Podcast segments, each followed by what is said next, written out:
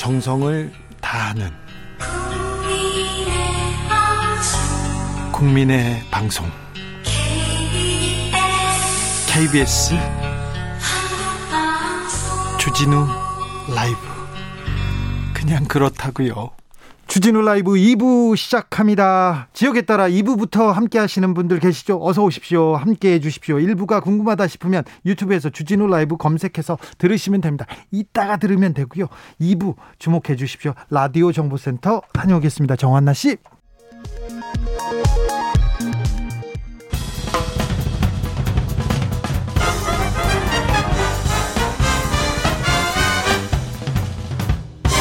훅 인터뷰 모두를 위한 모두를 향한 모두의 궁금증 훅 인터뷰 지난 6월이었습니다. 윤석열 엑스파일이 정치권을 뒤흔들었는데 그 이후에 윤석열 전 검찰총장은 국민의힘에 전격 입당했습니다.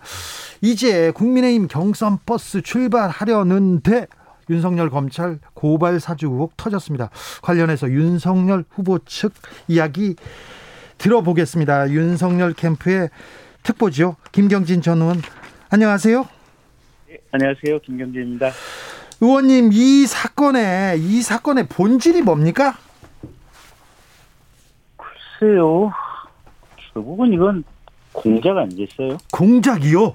네. 어떤 공작이요? 윤석열 낙마 공작이겠죠. 윤석열을 낙마기 낙마시키기 위한 어떤 세력의 공작입니까? 글쎄요. 그건 모를 일이죠. 네. 이제 앞으로 사실관계 조사가 진행이 되고 네. 검찰 내부에서도 감찰을 하겠다고 하니까 네. 해보면 알 수 이제 해보면 어느 정도 밝혀질 터인데 네. 그 결국은 그런 거 아니겠어요 보면 지금까지 조국 일가는 무죄다라고 외치고 있는 사람들이 아직도 있고 네. 또 법원에서 판사가 정식으로 구속영장을 발부해서 재판을 하고 있는 상황인데도 월성 원전 수사가 대통령의 정책에 대한 불법적인 수사였다고 우기고 있는 사람들도 있고 네.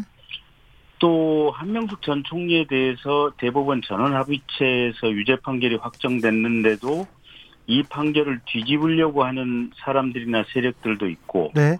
그런 세력들의 이런 공작이다 이렇게 보시는 건가요? 그럴 가능성이 꽤나 높지 않을까 싶어요. 자, 어제 해당 보도 나오네.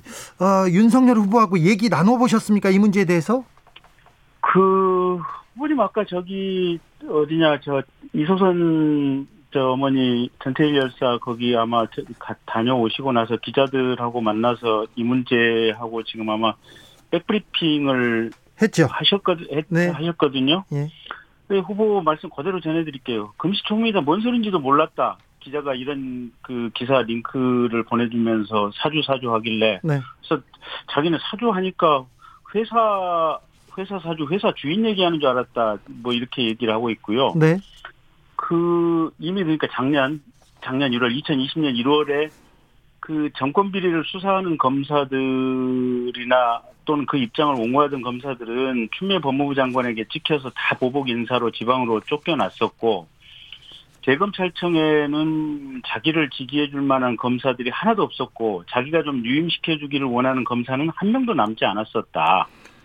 그리고 수사정책 그 담당관 같은 경우도 사실은 그때 당시 김유철 담당관이었는데 최종적으로 그 대검찰청의 중간 간부 여섯 명만 좀 남겨달라라고 추미애 장관에게 사정을 호소를 했는데 추미애 장관이 그것도 안 들어주고 결국은 기존에 있던 김유철 수사정책 담당관도 밖으로 내보냈다라는 것이고 그런데 그러면 손준성 수사정부 정책관은 수사정책 수사 정책관은 수사정보 정책관은 네. 그러면 그러면 추미애 장관 사람입니까?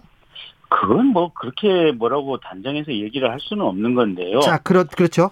자, 손준 분명 분명한 거는 네. 작년 1월 달에 중앙일보에 나와 있는 인사가 그러니까 작년 1월 8일자로 검찰 인사가 있었거든요. 그리고 1월 20일자로 중앙 1월 20일자 정도의 중앙일보 기사가 나온 게 있는데 그때 나온 게 그 수사정책, 수사정보정책기획관 자리는 제발 좀 그대로 위임시켜달라고 했는데 추미애 장관이 굳이 바꿨다더라. 예. 라는 내용의 기사가 올라와 있습니다. 알겠습니다. 자, 김웅 의원은 제보받은 자료를 당에 전달하는 것은 문제될 수, 문제될 게 없다 이렇게 얘기하는데 손준성 검사가 김웅 의원한테 고발장을 보냈다. 이거는 좀 문제 아닌가요? 아니 그 부분이 지금 제일 쟁점 아닙니까? 확인이 안 되는 거 아닙니까?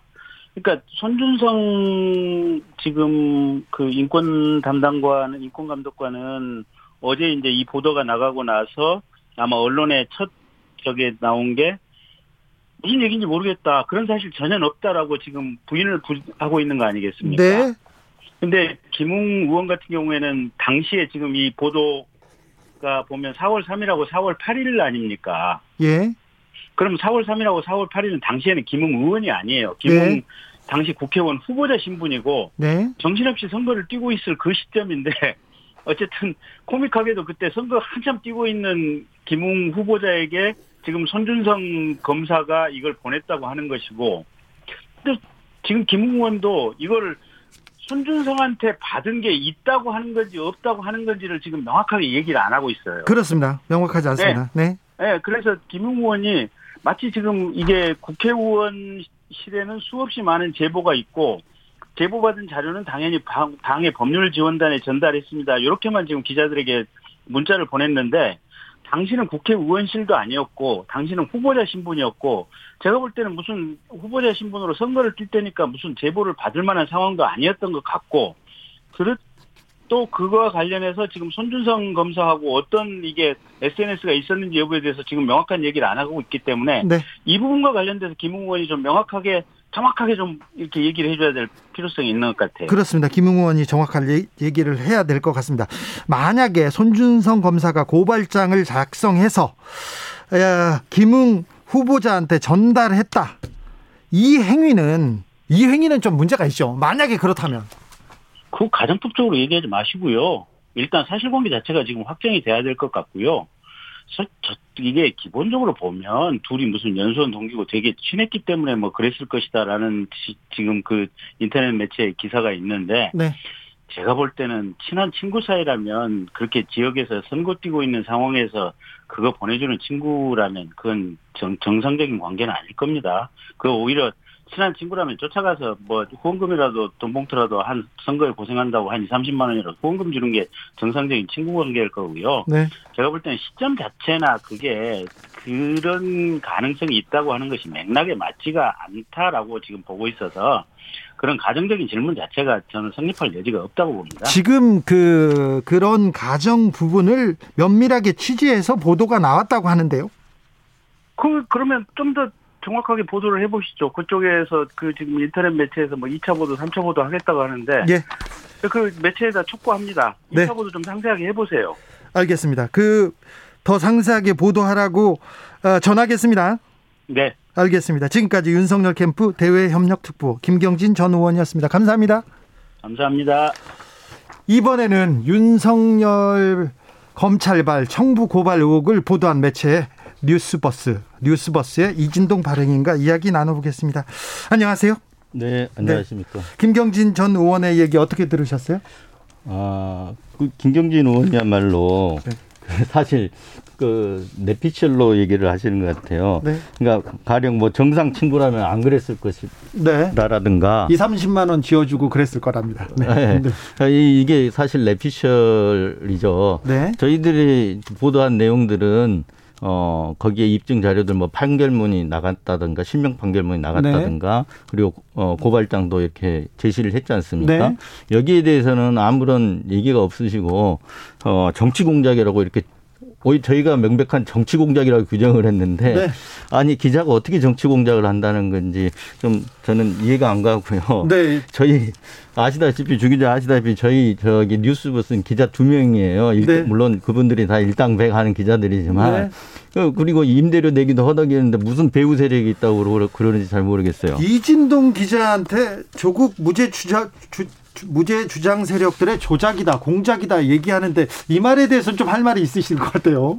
어 저는 어 일단 그 어, 조국 장관에 대한 그 재판들이 지금 진행이 되지 않습니까? 네. 그리고 재판에서 그 그동안 검찰이 수사했던 내용들이나 의혹 받았던 내용들이 다 규명이 되고 있지 않습니까?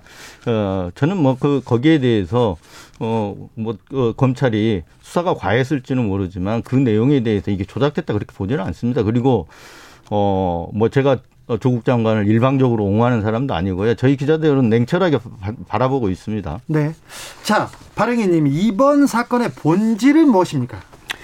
이번 사건의 본질은 저희가 이제 뉴스부스에서도 뭐 보도를 했지만 어, 두 가지입니다. 네. 수사권을 이용- 이용한 명백한 정치 공작 예. 이런 것과 하나는 그 보복 수사를 위해서 검찰권을 사유화했다. 저는 네. 이렇게 볼 수 있다고 생각합니다.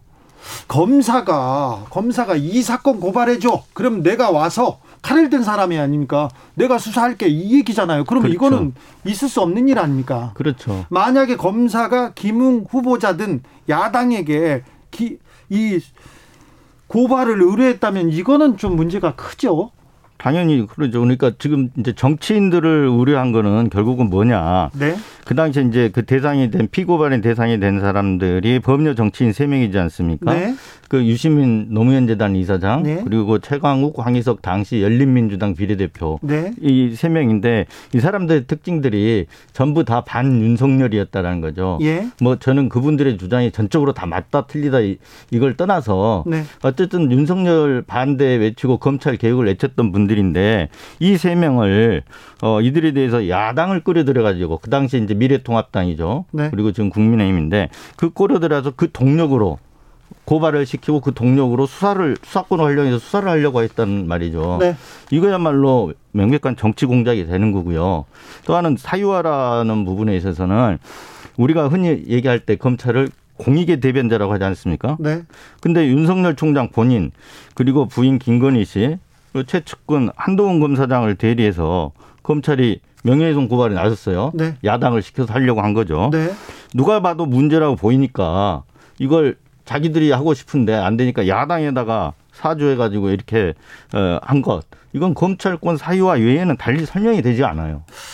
김웅 의원은 고발장 전달만 한 것 같다. 그러면서 공익 제보 위축할 우려가 있다. 이렇게 얘기하는데 공익 제보에 대해서는 아니 공익 제보라는 건 이제 김웅 의원 말대로 하면 이제 국회의원들에 대한 제보를 받, 어, 무수하게 제보를 받고 또 이거를 이슈화 시킬 수도 있지 않습니까? 네. 그런 차원에서 뭐 공익 제보라고 하셨는지 모르겠는데 당시 김웅 의원은 지금 국회의원 신분이지만 당시는 후보 신분이었고 네. 국회의원도 아니었습니다. 네. 그리고 이제 이 공익 제보냐, 어, 청부 고발이냐, 이 가름은 저희들이 거기에 대해서 어, 청부 고발이다. 라고 볼 만한 입증 자료들을 갖고 있습니다. 네. 나중에 이게 공개되면 아 저것 때문에 어 제가 아 확실하게 청구 고발이라고 하는구나 이런 걸 충분히 이제 납득하실 수 있을 것으로 보입니다. 손준성 어, 수사정보 정책관이 고발장을 건넸다면서 고발장을 공개했어요. 그리고 판결문도 실명 판결문은 아무나 받을 수 없거든요. 수사 내용일 수도 있고 그런데 이 손준성 검사는 어, 답변을 해야 될 것 같은데요. 어, 당연히 해야죠. 근데 네. 저희들이 이제 처음에 이제 반론을 받기 위해서 얘기를 했을 때는 네. 황당한 말씀이다. 그리고 그 이후에도 이제 사실 무근이다. 이렇게만 말하고 더 이상 얘기를 하지 않습니까? 어제 하루 종일 기자들하고 접촉을 피했다고 저는 전해 들었습니다. 네. 근데 어 제일 어 제일 민감한 그러니까 이 사안을 민감하게 받아들일 사람이 손준성 수사정보 정책관이 아닌가 싶습니다. 네. 왜냐하면 실명 판결문이 나갔단 말이죠. 네. 그러면 그거는 그 당연히 출처가 금방 나올 수밖에 없고 네. 그거야말로 명백하게 명백하게 개인정보법 위반으로 우유리 법에 따라서 처벌이 될 수 있는 사항이지 않습니까? 누가 열어봤는지 조사하면 금방 나옵니다. 어 아마 대검에서 진상 조사 감찰로 진상 조사를 한다고 했으니까 네. 그 컴퓨터 포렌식 등을 하면 이게 에, 출처들이 어, 당연히 어, 규명이 될 걸로 보입니다. 자, 그런데 손준성 검사, 김웅 의원 여기까지 나왔어요 기사에. 그런데 윤석열 검찰총장의 지시 여부, 야, 윤석열 검찰이라고는 할 수 있지만 윤석열 총장이 지시했다고 볼 그런 정황은 없지 않습니까? 어, 물론, 어, 지금 없죠. 그렇지만 사실 검찰 수사 정, 어, 정, 정보정책관의 조직 특성이나 네. 속성, 이거는 검찰총장의 지시 없이 독사, 독단으로 할 수 없다는 거 주기자도 잘 알잖아요. 이거는 검사들이랑 누구라도 다 아는 것이기도 하고요. 네. 자, 외형상은 그렇지만 저희들이 이제 입증할 만, 입증을 뒷받칠 만한, 뒷받침할 만한 자료들을 이제 그, 그 자료들이 나와야 할 단계가 되지 않았습니까? 네. 저는 고발장 자체가 하나의 입증 자료가 되지 않을까 이렇게 생각을 합니다. 그렇죠. 한마디로 윤석열 총장 본인, 김건희 씨, 네. 그리고 한동훈 검사장 네. 이세 명이 피해 사실이 적시돼 있는데 네. 이게 세 명의 관여 없이 이게 될 수 있겠습니까? 피해자만 알 수 있는 그런 내용들이 담겨 있을 수도 있고요. 당연하죠. 그러니까 이게 외부 시민 단체들이 한 고발이라면 보통 두루뭉실하게 네. 이렇게 써져 있단 말입니다. 네. 근데 윤 총장은 그렇다 쳐도 네. 김건희 씨 피해 사실이나 한동훈 검사장 피해 사실이 거기 왜 들어가야 되는지 저는 납득되지가 않습니다. 네.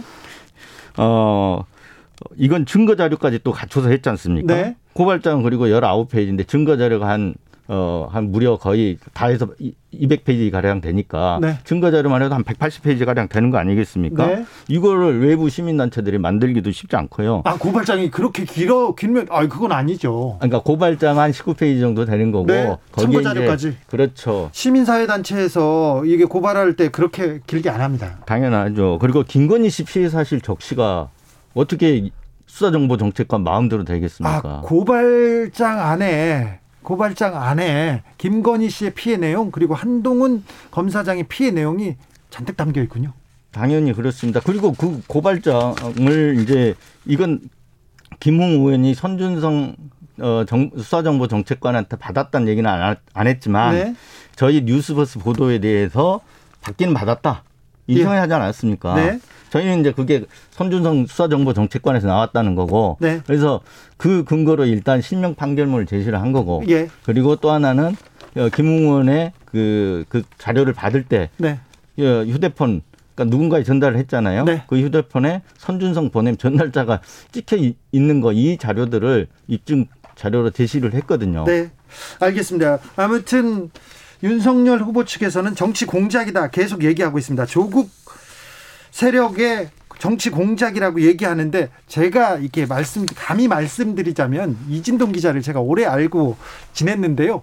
조국 친조국 세력 분명히 아닙니다. 이분 좀 보수적인 분이세요. 아, 그리고 보, 저는 꼼- 보수적인 건 아니고 아주 꼼꼼한 사람이에요. 자, 이 조국 세 조국 세력은 아니시죠, 선? 네, 아, 저는 네, 어. 예, 아, 저는 그 기자로서 접근을 할 뿐이지 네. 그걸 뭐 어느 편을 들어서 이렇게 접근하는 스타일은 아닙니다. 제보자가 그러면 조국 추종 세력입니까? 음, 아니 기자 경험칙상 제가 볼때 네. 이렇게 대선 전국에 미칠 파장을 이렇게 알고 있는데 그렇죠. 제가 그 어떤 책임을 지려고 무슨 기사를 날조하고 조작하고 이게 마- 말도 안 되는 억지입니다. 네. 잘 아시잖아요. 네. 제가 만약에 그게 사실로 규명된 날조라는 게 사실로 규명됐다. 그러면 저는 뭐 인생이 끝나는 거잖아요. 가요. 아, 뭐 그리고 깜방에도 가야 되는 거고 네. 그렇지 않습니까? 네. 오히려 지금 음 윤석열 캠프 측에서는 저희 보고 뭐 날조니 배후 세력 유착이니 네. 그리고 뭐 어 뭐 실체 없는 고발장이라든가 네. 이런 식으로 허위 사실을 적시가면서 명예훼손을 오히려 저희들의 명예훼손을 하고 있습니다. 네. 어 법적 대응을 한다고 했으니까 네. 실제 그러니까 이게 이 말로 이렇게 구두 원폰지 실제 대응을 할 건지 전 잘 모르겠지만 네. 실제 대응을 한다 그러면 저희는 형사 고발을 하고 그렇다 그러면 저희 입장에서도 법적 대응을 해야겠죠. 예. 저희 무고등 무고등으로 대응할 수도 있습니다. 네. 어, 김웅 의원은 제보자가 아니다. 이 얘기는 하셨어요? 에, 어, 김웅 어, 의원 같은 경우는 제보자가 어, 어, 단연코 아닙니다. 네. 지금 이제 김웅 의원이 어, 유승민 의원 캠프에 있다 보니까 어, 이렇게 오해를 많이 받는 모양이에요. 네. 근데 제가 무슨 그 그분의 오해를 벗겨주기 위해서가 아니라 네. 김웅 의원 같은 경우 만약에 그분이 직접 리크한 분이시라 그러면 네. 그 해명 자체가 그렇게 허술하거나 이렇게 좀 그 앞뒤 맞지 않게 이렇게 하실, 하실 리가 없잖아요. 이건 상식적으로 보면 딱 아는 일이잖아요. 네. 검사 출신인데 굉장히 당황하신 것 같더라고요. 아, 처음에 저희들이 첫 전화를 했을 때 굉장히 당황을 하셨어요. 네. 그래서 처음에는 아 준성이하고 얘기한 건 얘기는 했는데 아 그거 내가 작성했다 뭐 이런 시 취지로 답변을 했어요. 내가 처음에는? 했다. 네. 네. 그리고 그 다음 날 이제 아침에 기사가 발행하기 그러니까 보도 나가기 직전에 네. 다시 한번 확인을 했는데 그때는 아 어, 전달한 건 맞는데 네. 잘 기억이 나지 않는다. 그러니까 뭐 방이 없어져서 잘 기억이 안 난다. 네. 이런 취지로 이렇게 해명을 했어요. 그러니까 벌써부터 첫 해명과 두 번째 해명이 다르고 네. 그리고 또 그 이후에 이제 뭐 공익제보란 말씀을 하시고 네. 이런 걸 보면은 이게 계속 해명이 달라지잖아요. 네. 리크하신 분이라 하면 그렇게 다를 수가 없- 없는 거죠. 아, 그러네요. 그러면 제보자가 제보자가 예. 그것만 알려주세요. 네. 조국 추종 세력인지 아닌지. 어, 취재원 지금 밝힐 수가 없는 거 알죠? 알, 취- 알죠. 예. 그건 압니다. 하지만 나중에 저는 자연스럽게 드러날 것으로 봅니다. 네. 정치권하고는 관련 없는 사람입니다. 아, 다만 아니 관련은 있죠. 아, 왜냐하면 그렇죠. 네. 왜냐하면 미래통합당 측에 전달을 했다고 했잖아요. 네. 법률 지원단까지 네. 갔다는 얘기를 김웅 의원이 하셨잖아요. 네. 그러니까 미래통합당 측 지금 국민의힘 측 사람인 건 마- 맞아요. 국민의힘 측 사람이구나. 조국 추종 세력은 아니네요. 당연하죠. 네.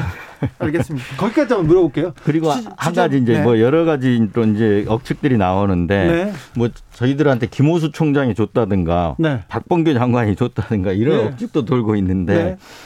그 그분들이 저희한테 이 조그만 회사에 왜 주겠습니까? 주려면 어 큰데다 주지 그렇지 않습니까? 그래도 이진동이니까 줬을 수도 있어요. 아, 아이고 저는 뭐 그, 그, 그렇게 그그 취재를 쪽- 하지 않습니다. 그쪽까지는 아니고 그 미래통합당 쪽의 소스였는데 그걸 얼마나 취재하셨어요? 어, 취재는 한 달 조금 넘게 걸린 것 같아요. 네. 근데 이제 잘 알다시피 대부분의 취재가 이제 그렇듯이 네. 취재원하고 대화하는 과정에서 네. 캐치해서 이렇게 나오는 거잖아요. 네.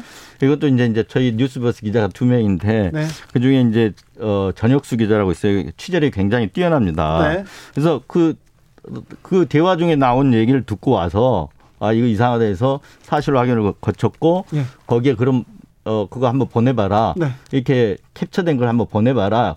보니까 거기에 손준성이라는 이름이 있어서 네. 어, 손준성을 이제 찾아본 거죠. 네. 어, 그랬더니 아, 이게 검찰 대검의 수사정보 정책관이구나 네. 싶어서 옛날 범정 기획관 아닙니까? 그렇죠. 그래서 저희들이 이제 고발장 그 좀 조금 받고 고발장에 들어간 내용들 이렇게 구두로 전해 듣고 하면서 취재가 조금씩 조금씩 됐고 거기에 이제 취재원을 또 설득해야 되는 문제가 있잖아요. 네. 예. 그래서 그런 과정을 한 달가량 거쳤습니다. 일부 기사가 나갔습니다. 그래서 아 엄청나게 화제가 됐고 저쪽에서는 공작이다. 이거 배우 세력이 있다. 이렇게 하고 고소 고발하겠다. 이 얘기가 나올 것까지는 알고 2탄을 또 준비하시고 3탄도 준비해 놓으셨죠? 음, 뭐 어, 이제 지금 안 나온 게 그렇지 않습니까? 네. 고발장 내용이겠죠. 그, 그렇죠. 그 리고 어떤 증거 자료들이 있는지 거기에 대해서 200, 100, 그러니까 180쪽 되는 증거 자료들 첨부된 내용들 네. 이런 것들이 이제 아직 안 나왔는데 고발장 내용이 나오면 아 사안을 좀 가름해 볼 수 있겠네요. 이런 고발장이 다 그 고발장을 그 저희들이 공개할 생각을 갖고 있습니다. 네. 근데 그렇게 되면 국민들이 판단을 하시겠죠. 이거 이거 윤석열 총장이 지시를 한 거냐 아니냐. 네. 국민들이 쉽게 저는 판단하실 거라고 봅니다. 네, 전국의 판을 흔들 수도 있는 진상 규명이 될 것 같습니다. 대선판에 가장 큰 변수가 터진 것도 같은데 이 문제는 어떻게 해결돼야 된다고 보십니까? 저는 개인적으로는 지금 어, 지금 현재 대, 대검에서 어, 감찰 차원의 어, 조사를 하고 있지 않습니까? 저는 근데 개인적으로는 이게 검사 직무범죄이기 때문에 네. 어, 공수처의 전속 관할이 있어요. 네. 그래서 공수처가 일단은 수사를 해서 증거 확보를 해야 된다고 생각합니다. 네. 근데 지금 공수처가 어, 다른 데 정신이 팔려 있는 것 같아요. 네. 그래서 이걸 빨리 증거 자료를 확보를 해야 되는데, 빨리 해야 되는데. 예, 지금 현재는 그래서 대검의 감찰만 돌아가고 있는 것 같아요. 네. 근데 제 개인적으로 볼 때는 이게 야당도 지금 관련이 돼 있는 문제잖아요. 네. 그리고 대선 지지율 야당 쪽에 어 지지율 1위인 후보가 관련이 돼 있는 거고 네. 어찌 어찌 됐든지 의혹, 의혹을 받고 있지 않습니까? 네. 그렇다면 어떤 공정성, 중립성 이런 걸 위해서 국정조사도 하고 네. 그리고 어 특검을 해야 되지 않나 이런 생각을 하고 있습니다. 네. 의혹을 받고 있는 윤석열 후보 측에서 좀 적극적으로 진상 규명을 해서 빨리 어, 의심에서 벗어나는 것도 방법일 텐데요. 어 이제 검찰총장을 지내신 분이고 그리고 어 그, 그, 그 전에 무슨 이제 여러 가지 말씀하셨지 않았습니까? 무슨 네. 우리가 수사권 갖고 보복을 하면 깡패지 검사냐 이런 얘기도 하시고, 네. 아, 나는, 어, 뭐 조직, 사람에게 충성하지 않는다 이런 네. 얘기도 하셨잖아요. 네. 이런 식의 대응을, 깔끔한 대응을 저는 하셔야 된다고 봅니다. 나와서 그냥 속 어, 아니 솔직히 이거를 얘기하면. 사실관계에 대해서 아무런 해명 없이 네. 이거를 정치 공작이다. 네. 아니 뭐가 정치 공작이라는 건지 한번 오히려 그쪽에서 밝혀줬으면 좋겠습니다. 알겠습니다. 여기까지 듣겠습니다. 네. 지금까지 이진동 뉴스버스 발행인이었습니다.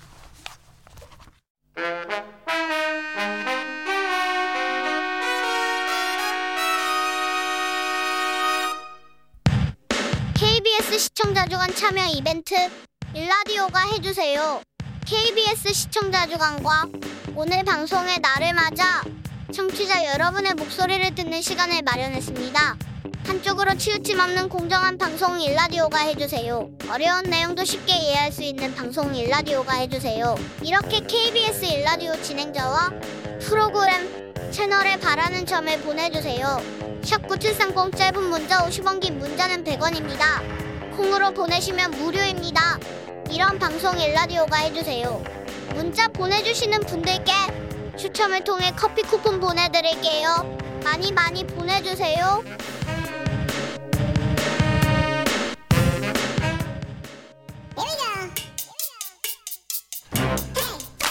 뉴스를 향한 진지한 고민 기자들의 수다 라이브 기자실을 찾은 오늘의 기자는 미디어 오늘 정철훈 기자입니다. 안녕하세요. 어떻게 그렇게 또 발로 뛰셨어? 예, 여기저기 뭐 뛰고 있는데요. 키도 큰 사람이 다리도 긴 사람이 자 어떤 이야기 만나볼까요? 예, 방금 저기 이진동 뉴스버스 발행인께서 왔다 가셨는데 네. 이 보도 뉴스버스 보도에서 또 주목할 대목이 예, 그 이번 이 고발장 조작 대상에서 네, 한동훈 검사장과 채널A 이동재 기자의 검언 유착 의혹을 보도했던 네, MBC 기자 다섯 명이 포함됐었다는 사실입니다. 예, 어, 고발장에 적시된 혐의를 보면 공직선거법 위반, 그러니까 방송 신문을 부정 이용했다, 네. 그리고 정보통신망법 위반, 명예훼손이라는 건데, 그 MBC 노조에서 성명을 냈더라고요. 예, 그러니까 보도가 사실이라면 대검이 이 고발 사건이라는 명분을 내세워서 마음에 들지 않은 언론인에 대한 표적 수사를 진행하려 한 것을 볼 수 있다. 예, 이는 엄연한 검찰권 남용이자 검찰권 사유화임의 헌법을 유린, 유린한 명백한 범죄 행위다. 이게 이제 MBC 노조의 비판인데, 이렇게 비판할 수 있습니다. 예, 보도가 이렇게- 사실이라면요, 예. 내용이 사실이라면 예, 그리고 더욱이 지금 뭐 언론중재법 개정안 국면에서 예. 윤석열 예비 후보께서 언론의 자유를 강조하셨는데 만약에 이게 사실이라면 어, 실제로는 그렇지 않았다. 네, 뭐 그런 걸 또 증명할 수 있는 대목인 것 같고요. 네, 어, 그리고 이제 윤석열 전 검찰총장이 이제 최순실 박근혜 국정농단 특검 당시 수사팀장으로 임명될 때 아까도 말씀하셨지만 검사가 수사권 갖고 보복하면 그게 깡패지 검사냐 이렇게 말을 했었는데 네, 많은 사람들을 또- 예, 그런데 이 MBC의 검언유착 관련 보도에 대해 이 대검의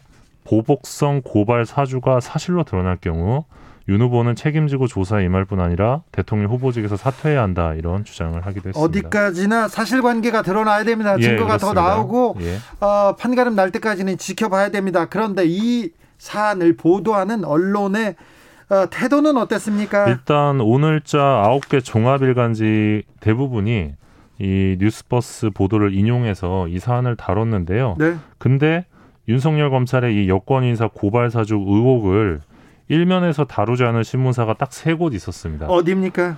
조선일보, 중앙일보, 동아일보였습니다. 네, 그럴 줄 알았습니다.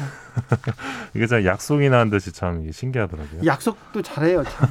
항상 뭐 저녁에 전화하나 봐요. 약속해달라고. 너네 일면톱에 들어가냐 뭐 네. 이렇게 얘기하는 것 같은데 일단 경향신문 같은 경우는 이 공익 제보와 검찰이 특정 사건 수사를 위해 고발장을 대신 써주는 것은 근본적으로 성격이 다르다. 뭐 다르죠. 고발로 이어지지 않았다 하더라도 검사가 고발장을 써서 건넸다면 그 자체가 중대한 비위에 해당한다 이렇게 보도를 했고요. 아 그리고요 수사 수사 중인 사안을 내용을 가지고 이렇게 네. 내, 어유 이거는 큰 범죄 행위입니다. 예, 그리고 한겨레는 이제 이 고발장을 작성하고 야당에 전달하는 과정에 윤석열 당시 검찰총장의 지시가 있었을 것이란 의혹이 제기된다 이런 부분을 강조를 했고 사설에서는 이 공수처 수사를 통한 진상 규명이 불가피하다 이렇게 강조를 했습니다. 네. 한국일보도 오늘 사설을 통해서 검찰이 수사 착수를 위해 야당을 이용하려 한 시도가 있었다면 매우 부적절하다 이렇게 주장을 했는데요. 그렇죠. 반면 이제 조중동의 경우는 이 사안을 오늘 여야의 공방으로 좀 드라이하게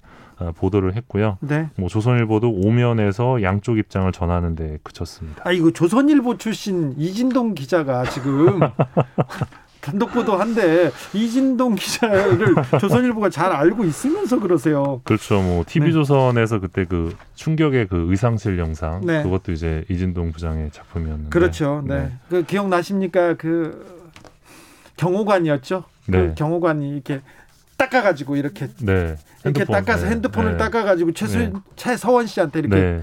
전달하는 거. 아유, 네. 그랬습니다. 네, 알겠습니다. 다음 뉴스는요.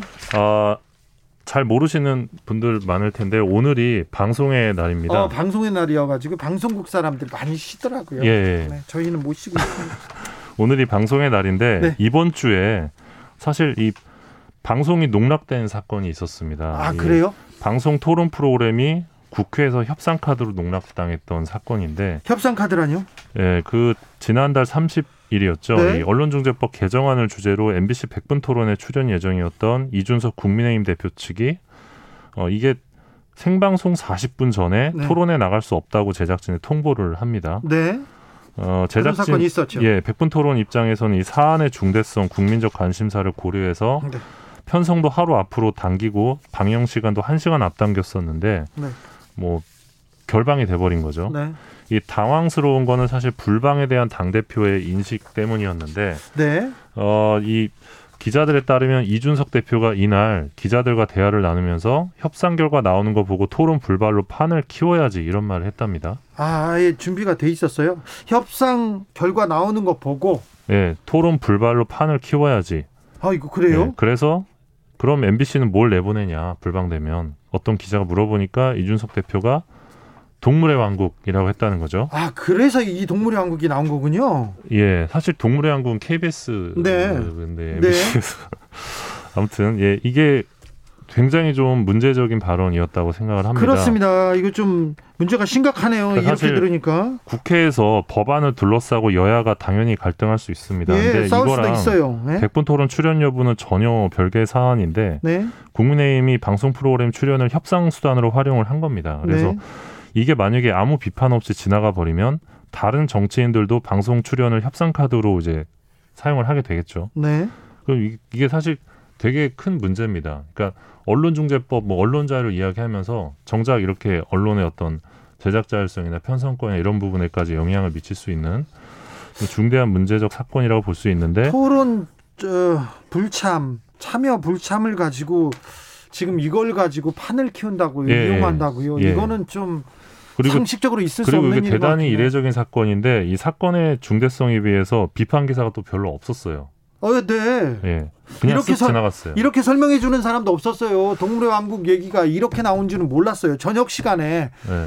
그러니까 그 저희 불참을 통보하기 훨씬 전에 이미 네. 이렇게 생각하고 있었던 그러니까 거예요. 시청자들은 아 오늘 10시 반에 백분 토론에서 중재법 개정안 한다니까 들어봐야지. 언론의 자유와 책임에 대해서 한번 나도 들어봐야겠다 했는데 동물의 왕국이나 봐라라는 식의 태도였으니까 국민을 좀 우습게 보는 거 아닙니까? 지금 그래서 아무리 뭐 농담적으로. 말을 했다 아, 하더라도 네, 상당히 이건- 문제라고 생각했고 일단- 이게 예 네. 만약에 송영길 민주당 대표가 백분 토론 보이콧을 했다면 보도 양상이 좀 다르, 다르지 않았을까라는 생각도 들긴 네, 하는데 네, 그런 생각 들습니다. 여야 가릴 것 없이 시청자와의 약속을 우습게 보면 안 됩니다. 근데 국민과의 약속이지 네. 않습니까? 그러니까 예, 이거는 여당 야당 가릴 게 없이 그렇죠. 모든 예. 정치인이 예. 그래서 언론 노조 MBC 본부가 사과를 요구했고 이준석 대표가 사과했잖아요. 어, 사과를 했는데 언론의 자유를 지키기 위한 선택이었다면서 사과를 했습니다. 아니 언론의 자유를 지키기 위한 선택이었다. 이게 사과 내용이라고요? 예, 근데 또 동물의 왕국 발언에 대한 사과는 없었는데요. 네. 예, 그랬습니다. 이런 비슷한 일이 예전에도 좀 있었습니까? 예, 제가 이 문제의식을 가지고 기자수첩을 썼는데 네. 그 뒤에 손석희 사장에게 연락이 왔습니다. 네. 어, 불방된 적이 한 번 더 있다. 아 그래 백분 토론요. 예, 예, 그래서 아 뭔가요? 고 여쭤봤는데 2007년 11월 22일 날 발- 불방이 됐답니다. 네. 이날 MBC 손석희의 시선 집중에서 에리카 김 인터뷰를 진행을 합니다. 네. 그러자 한나라당에서 이 편파 방송에 대한 항의 차원으로 백분 토론에 불참한다 이런 일방 통보를 합니다. 네. 그래서 이날 백분 토론이 불방이 됐는데 이날 주제가 BBK 그 진실은이었다고 합니다. 예. 어 그래서 어떻게 보면 방송에 나가고 싶지 않았을 것 같은데 네. 이렇게 불방 통보를 했던 거고 당시 한나라당 쪽 패널은 이 나경원, 고승덕이 두 명이었다고 합니다. 예. 어, 당시 이제 박형준 한나라당 대변인은 이 범죄 피의자를 출연시켜 허위 사실을 유포했다. 그래서 네. 법적 대응 검토 밝혔고요. 네. 네, 나경원 대변인은 이 주가 조작, 횡령 공범인 사람의 육성을 30분 이상 공영방송에서 방송한 건 방송 윤리를 심각하게 훼손한 것이다. 외국의 경우 테러리스트의 육성을 그대로 방영하지 못하게 되어 있다. 이런 주장을 하게 됐습니다. 당시에 기, 저 기사 많이 썼는데요. 많이 기사 쓰셨죠. 쓰기만 하면 고소 고발을 너무 해가지고요. 당에서도 하고 주변에서도 하고 못 보는 사람들 못 보던 단체들도 막 하고 나중엔 검찰도 하고요. 네. 검찰에서 저를 10명에서 10명에서 직접 고발을 해가지고요. 그때 소송. 또 단독 인터뷰 하셨잖아요, 에리카. 어, 네네. 예. 에리카 김 씨는 아무튼. 뭐 지금 윤석열 전 총장 관련해서 또 이슈가 터졌는데 이때는 사실 이, 이 건이 아킬레스건이었죠 이명박 네. 후보에게 그렇죠. 엄청난 0328님께서 동물의 왕국 무시하지 마세요. 정치인들 쇼보다 훨씬 좋은 프로그램입니다. 그럼요, 뭐. 네. 동물의 왕국에서 뱀이 막 큰 동물을 막 잡아먹기도 합니다. 어우, 네. 끔찍하지만, 네. 좋은 프로그램입니다. 자, 연합뉴스 기사 짧게 해 주십시오. 아 예 8일부터 네이버와 카카오에서 연합뉴스 기사를 볼 수 없습니다. 이제 8일부터 한 달 동안이요? 예 약 한 달 동안인데요. 네. 그 모, 기사를 그냥 볼 수 없다고 보시면 되는데요. 네. 다음 주에 연합뉴스에 대한 재심이 있을 것으로 보입니다. 네. 노출 중단 일수가 기존 32일에서 25일로 감경하는 안건이 지금 올라간 상태인데 큰 차이는 없군요. 예, 앞서 미디어 오늘은 이제 연합뉴스가 기사형 광고를 기사로 전, 전송해 왔다 이런 단독 보도를 했고 문제 제기했고요. 예, 그래서 그리고 포털- 반성하고. 예 그래서 포털 뉴스평가위원회에서 이 32일 노출 중단 그리고 재평가 실시 의결했습니다. 연합뉴스는 국민의 세금이 많이 들어가는 회사입니다. 네. 그런데 이렇게 장난치면 안 됩니다. 네, 네. 사장이 바뀐다고 하는데요. 네. 거듭나야 되고요. 잘못한 거 다, 다 도려내야 됩니다. 그죠? 네. 네. 미디어 오늘 잘했습니다. 네. 기자들의 수다. 정철훈도 잘했습니다. 미디어 오늘의 정철훈 기자였습니다. 감사합니다. 고맙습니다. 교통정보센터 다녀오겠습니다. 정현정 씨.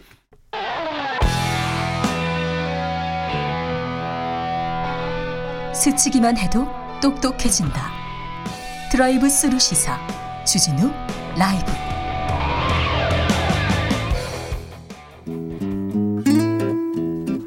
현실의 불이 꺼지고 영화의 막이 오릅니다. 영화보다 더 영화 같은 현실 시작합니다. 라이너의 시사회. 영화 전문 유튜버 라이너 어서 오세요. 네, 안녕하세요. 아유 반갑습니다. 오늘은 어떤 이야기? 네, 최근에 전자 발찌를 끊고 네. 이 연쇄살인을 저지른 범죄자 이야기가 되게 떠들썩합니다. 네. 전자발찌 찬 사람 못 보셨죠? 아, 본적 없죠. 저는 많이 봤죠. 아, 간 사람들 많이 봤는데 네. 네. 끔찍한 범죄자들 아우 네. 전자발찌 채웁니다. 네. 근데 이번 이 범죄자는 그 전자발찌를 거의 무용지물로 만들고 네. 두 차례나 살인을 저지르고 또 되게 놀라웠던 게 경찰에 자수한 이후에도 그 기자들한테 발길질을 하는 예. 네 그런 네. 모습을 보여서 공분을 사고 있습니다. 아, 네, 그러니까요. 더 못 죽여서 뭐 한이 된다 이런 얘기하는 걸 보면 네. 이분 진짜 아우 빨리 잡았어야 되는데 발찌를 몇 개 더 채워놓을 수도 없고 그렇습니다. 네, 이런 일이 벌어지다 보니까 이런 범죄자들을 좀 더 강하게 벌해야 되는 거 아니냐 네. 이런 얘기도 나오는 것 같은데요. 진짜 우리 코너가 시사회가 이 영화보다 더 영화 같은 현실 이런 멘트인데 진짜 네. 적절한 것 같습니다. 네. 때로는 현실이 영화보다 더 무섭고 잔혹하다는 걸 생각하게 되는데요. 네. 오늘은 비슷한 사건을 다루고 있는 영화를 가지고 왔습니다. 바로 나홍진 감독의 데뷔작이었던 추격자. 추격자 예. 유영철 사건을 어, 가지고 만든 어우 굉장히 유명하죠. 네, 굉장히 유명한 영화죠. 이게 거의 안 본 분들이 거의 없을 정도로 그렇죠, 네. 유명한 작품이고요. 당시 흥행도 대단해서 그렇죠. 500만 명 이상 들어왔고요. 네. 또 나홍진이라고 하는 굉장히 걸출한 뛰어- 감독을. 예, 정말 뛰어난 역량을 가지고 갖추고 있는 감독의 등장이기도 했습니다. 아 추격자. 네. 이게 말씀하신 것처럼 유영철 연쇄살인 사건. 유영철 연쇄살인범이 나왔는데 너무나 많은 사람들을 너무나 크- 끔찍하게 음, 연쇄적으로 죽이고 토막을 내서 유기했습니다. 네. 저도 취재했었거든요. 취재 네. 많이 했어요. 그런다 근데 뭐가 가장 저는 끔찍했냐면요.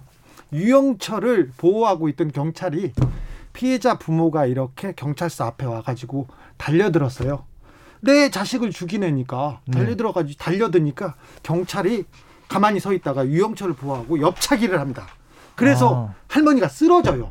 어, 그래가지고 제가 너무 취재를 하다 너무 이 화를 참지 못하고 경찰서에 찾아갔어요. 음, 그래서 상황을 이렇게 보다가 나중에 보니까 경찰이 유영철을 잡은 게 아니라 보도방업자들이 유영철을 잡은 거예요. 네. 그래서 어 이게 어떤 상황인지 제가 그걸 취재하기 시작했습니다. 그래서 뒷골목에 뒷골목에 이제 그 조폭들을 를 수소문해 가지고 그 보도방 업자들을 잡아왔어요. 네. 찾아왔어요. 그래 가지고 취재를 이렇게 했습니다. 그래가지고 어, 특진했던 경찰들 특진 취소되고 아. 징계 맞고 막 그랬던 적이 있었습니다. 근데 그 내용을 제가 기사를 꼼꼼하게 써놨거든요. 그 기사를 보고 나홍진 감독이 굉장히 많은 것을 네, 가져가셨어요. 이거는 뭐 아. 네. 영화계는 유명한 일입니다. 아, 예, 예. 예, 가시죠. 네, 역시 어, 이 영화의 어떤 배경이 되는 네. 기사를 쓴 기자님을 만나서 너무 영광이고요. 아이고 아닙니다. 자 영화 속으로 들어가 보겠습니다. 네, 이 영화 줄거리는 짧게만 설명해 드리고 이제 어떤 걸 생각하면 좋을까 이런 거 하면 좋을 것 같은데요. 네, 영화 이야기는 이제 출장 안마소를 운영하는 네. 그 전직 형사 엄중호가 등장하면서 시작합니다. 김윤석 네, 김윤석이라는 배우가 연기가 네 깊습니다. 근데 이때만 해도 김윤석이 네. 지금처럼 엄청난 주연 배우까지는 아니었는데 어 그렇죠. 이 추격자 이후로 완벽하게 한국을 대표하는 그런 스타 배우가 되었습니다. 하정우는 몰랐었고요. 아예. 네, 하정우도 네. 그렇습니다. 네. 어 근데 언제부턴가 이제 관리하던 이 여자들이 하나 둘씩 사라져서 네. 이게 아 잠수 타는구나 네. 나한테 돈 빌리고 그 못 갚을 것 같으니까 네. 그래서 굉장히 화가 나 있는 상태였어요. 네. 어, 그, 그랬는데 이 어떤 공통점을 발견하게 됩니다. 바로 실종된 여자들이 마지막에 연락받은 번호가 뒷번호가 같다는 거였는데요. 네. 그래서 아 이게 인신매매인가 보다 이렇게 생각하고 어, 김미진이라고 하는 미진이라고 하는 자기가 데리고 있는 여성에게 그쪽 집 주소를 알아낸 다음에 뭐 번호를 찍어 보내라 이렇게 해서 보낸 거죠. 그렇죠. 근데 4885 그렇게 나온 거죠. 네 맞습니다. 제 기사에 이게 그대로 나와 있어요. 그 모멘트 그걸 딱 갖다 놔다가 아, 아, 네. 감독이 잘 만들었죠. 아, 네, 그렇습니다. 어, 그래서 그 일단 미진이 그 집에 가서 어, 샤워하는 척하면서 이제 어떻게 하려고 했는데, 네. 근데 문제는 그이 진실을 알게 됩니다. 그 네. 집주인 남자가 바로 지영민, 그러니까 어, 하정우 씨가 네. 연기한 살인범이고요. 아, 네. 굉장히. 네. 굉장히 평범한 사람처럼 보이는데 굉장히 힘없는 여성들만 노려서 잔혹하게 살해하는 연쇄살인범. 네. 이었던 겁니다. 그리고 그 중호의 그 가게에서 일하던 여성들도 전부 이 친구가 불러내서 살해했던 것이죠. 아, 그리고 네. 미진 역시 머리에 큰 데미지를 입고 쓰러지게 됩니다. 예. 그때 피를 되게 많이 흘려서 그 영민은 그 미진이 죽은 줄 알았어요. 네. 그랬는데 이제 예기치 못했던 상황이 벌어지는 거죠. 네. 누가 추인종을 딱 누릅니다. 밖에 나가니까 어 여기 이 집에 살던 집사님이 오랫동안 안 오셔가지고 찾아보러 왔다고 이제 그 어떤 부부가 교인들이 온 거죠. 네. 그래서 영민이 그냥 아 가시라고 가시라고 하는데 이 집 사람들이 강아지를 알아보기 시작하면서 문제가 네. 심각해집니다. 어, 이대. 그러니까 영민이 아 그러면 집사님 주무시고 계시니까 들어오시라고 한 다음에 들어오자마자 그 두 사람을 망치로 내리쳐서 살해합니다. 네. 그러니까 이 친구는 어떤 사람을 살해한다는 거에 대해서 어떤 그 심리적인 그런 게 없어요. 죄책감이 없고요. 그냥 뭐 동요도 없어요. 예, 동요도 없고 어떤 뭐, 뭐 걸리적거리는 것도 없습니다. 그냥 필요하면 저지르는 네. 이런 인물인 거죠. 그래서 일단 이 부부를 죽였으니까 집 앞에 세워둔 차를 옮기려고 하다가 네. 사고가 나요. 아 그래요. 이때 그 사고를 당한 사- 같이 사고를 낸 사람이 바로 중호였던 겁니다. 중호요. 예, 중호가 이제 미진이 걱정이 돼서 예. 이 근처로 왔었는데 네. 아, 마침 사고가 난 거죠. 네. 그때 이제 그 게- 제일 유명한 장면이 네. 이 영화의 가장 유명한 장면, 유명한 대사가 바로 여기서 나옵니다. 네. 사고가 났으니까 전화번호 달라고 네. 보험 처리해주겠다 그랬는데 네. 괜찮으니까 가시라고 하니까 네. 자꾸 이상해서 네. 이렇게 있다가 전화를 걸어봤죠. 네. 그랬는데 그 번호가 울리는 겁니다. 그래요. 그때 이제 그 대사 너지 488로 이게 나오게 됩니다. 실제는 뭐 뭔지 아세요? 아, 네. 실제는 보도방 업자들이 자꾸 여자가 사라지는 거예요. 네네. 그러니까 이 번호로 오면 전화가 연락이 오면 나한테 연락해줘 해서 보도방 업자들한테 쭉 연락처를 뿌려놨어요. 음. 근데 그날 어, 저기 신촌에 있는 어디에서 그 여자를 부르는 음. 출장 안마를 부르는 전화가 왔습니다. 네네. 갔는데 굴다리 밑에서 봤는데 비슷한 사람이 있어서 음. 혹시 그 여자 부르셨어요? 남자들이 나타나니까 그 유영철이 머뭇머뭇하고 아니요 아니요 그러니까 그때 보도방업자가 야 4885 그러니까 그 사람이 끔찍 움찔하는 거예요. 음. 움찔해서 보도방업자들이 잡았죠. 잡았더니 유영철이 제일 먼저 한 일이 뭐였냐면은 명함을 명함을 삼켰어요. 어. 명함을 왜 삼켰냐면 자기가 불렀다는 걸 증거를 없애려고. 어. 그런데 이 보도방 업자들은 어디서 영화는 많이 봤잖아요. 독약 앰플을 씹는 줄 알고 유영철을 잡습니다. 그리고는 얼굴을 얼굴을 못 씹게 계속 손으로 막아요. 막아요. 그래서 여기가 멍들고요. 한 보도방업자가 식당에 가서 수저를 가져옵니다. 그래서 명함을 파내는 거예요. 입안에 있는 음. 거를 파내가지고 여기가 멍들었어요. 그 당시 유영철이 마스크를 벗지 못한 이유가 그겁니다. 음, 얼굴이 엉망이었군요. 네, 멍 들어가지고. 네. 네. 영화로 가겠습니다. 죄송합니다. 아, 네. 영화보다 역시 현실이 더 네. 재밌는 것 같은데요. 근데 여기에서는 이제 영화다 보니까 추격전이 시작이 됩니다. 네. 영화 제목도 추격자고 네. 그래서 추격하고 이제 어, 그렇게 되게 되는데요. 네. 결국 이 이야기 자체는 원래는 어떤 금전적인 이유로 어, 처음에 이 사건을 파헤쳤던 중호가 점차 이제 미진의 딸이죠. 그 과거 김유정 배우가 했었는데요. 아, 네. 예, 그 딸에게 점차 마음을 쏟기 시작하고 네. 예, 나중에는 결국 어, 네 같이 그 지영민과 만, 만나서 이제 대결을 펼치는 이런 내용으로 가게 됩니다. 그리고 그 유명한 이 이 영화의 또 가장 유명한 장면이 슈퍼마켓 아줌마. 그렇죠. 네. 어우, 나 끔찍해서 죽겠어. 네. 그냥 가만히 있으면 되는데 계속 네. 말을 해가지고. 그죠? 이, 이 영화에 제가 보면서 인상적인 장면 두 개가 아까 했던 자동차 사고 장면인데요. 네.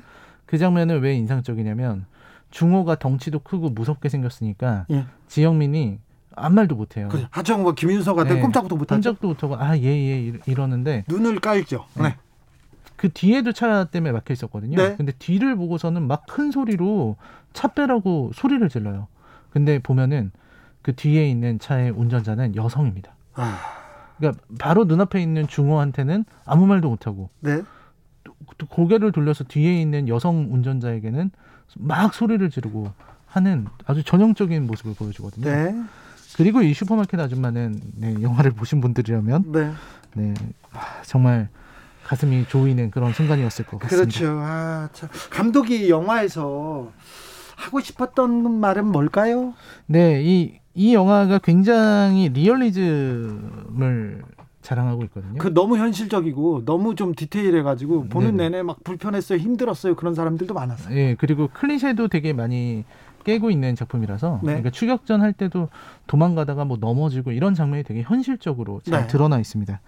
근데 이 영화를 보다 보면 이 사이코패스에 대한 캐릭터, 사이코패스 영세살인마 캐릭터가 음. 그 전까지는 약간 오락적으로 그려졌었거든요. 우리나라에서는 제대로 연쇄살인마를 이런 사이코패스를 제대로 그린 네. 영화가 별로 보이지 않았었어요. 네, 그냥 뭐 사- 미치광이 연쇄살인마다 그러면 막 막 머리 좋고 뭔가 남들은 생각하지 못하는 그런 계략을 꾸미고 계산을 잘하고 막 이런 캐, 오락적인 캐릭터가 나왔었는데 네. 여기서는 진짜 어, 지영민은 어딘지 모르게 어수룩하면서 소시민처럼 보이면서 그리고 내적으로는 성적인 컴플렉스를 가지고 있는 그런 인물로 등장했습니다. 네. 특히 주변 사람들이 볼 때 인상 좋은 청년으로 보인다는 게 사실 이 영화의 제일 무서운 부분이라고 할 수 있을 것 같습니다. 네. 왜냐하면 연쇄살인마 하면은 되게 무서운 사람일 것 같잖아요. 그렇죠. 미국 영화에 나오는 그런 뭐 13일의 금요일에 제이슨 같은 그런 덩치 큰 괴한이 무기 들고 다닐 것 같은데 현실은 그렇지가 않다는 겁니다. 네. 그러니까 우리랑 같은 얼굴을 하고 우리와 크게 다르지 않아 보이는 사람들이 그런 범죄를 저지르는 주체라는 거죠. 네. 그래서 피해자들이 범죄자를 잘 알아볼 수 없고 사실 그렇죠. 이 범죄 범죄 위험에 노출될 수밖에 없는 게 이들이 우리와 똑같은 일상성의 가면을 쓰고 있기 때문이다라고 생각을 하게 됐습니다. 네. 또 이 영화가 아까도 잠깐 말씀드렸는데 뛰어난 작품성을 가지고 있지만 이 범죄에 노출되는 사람들이 누구인가를 생각해 보면 되게 가슴이 아프게 돼요. 네. 왜냐면 여기에서 지영민이 노리는 그 상대는 굉장히 약자들이잖아요. 네. 우리 사회에서 가장 보호받지 못하는 위치에 있는 사람들. 그런 사람 그런 사람들 범죄자가 보기에 되게 만만해 보이는 사람들. 이런 사람들이 위험에 노출되고 범죄에 노출된다. 범죄의 대상은 약자다라는 것을 한 번 더 생각해 보게 만드는 그런 작품이라고 생각합니다. 연쇄 살인범 말고도 이 주변에서 보면 차 타고 갔다고도 여성이나 약한 사람인 네, 것. 같으면 함부로 하는 사람들이 있어요. 너무 음. 화나는데 아, 네 그런 그런 면이 있군요. 네. 잘 들었습니다. 네. 잘 봤습니다. 시사회 오늘의 작품은 추격자였습니다. 라이너 감사합니다. 네, 고맙습니다. 어, 나홍진 추격자 다시 한번 봐야 되겠습니다. 주진우 라이브 마칠 시간입니다. 방송의 날을 맞아서 일라디오가 해주세요. 여러분의 목소리 들었습니다. 일라디오가 해주세요. KBS 일라디오가 해드리겠습니다. 커피 쿠폰 받으실 분 주진우 라이브 홈페이지에서 확인해서 찾아가세요. 마이클 부블레의 홈 들으면서 저는 여기서 인사드립니다. 내일 오후 5시 5분 주진우 라이브 스페셜로 돌아오겠습니다. 지금까지 주진우였습니다.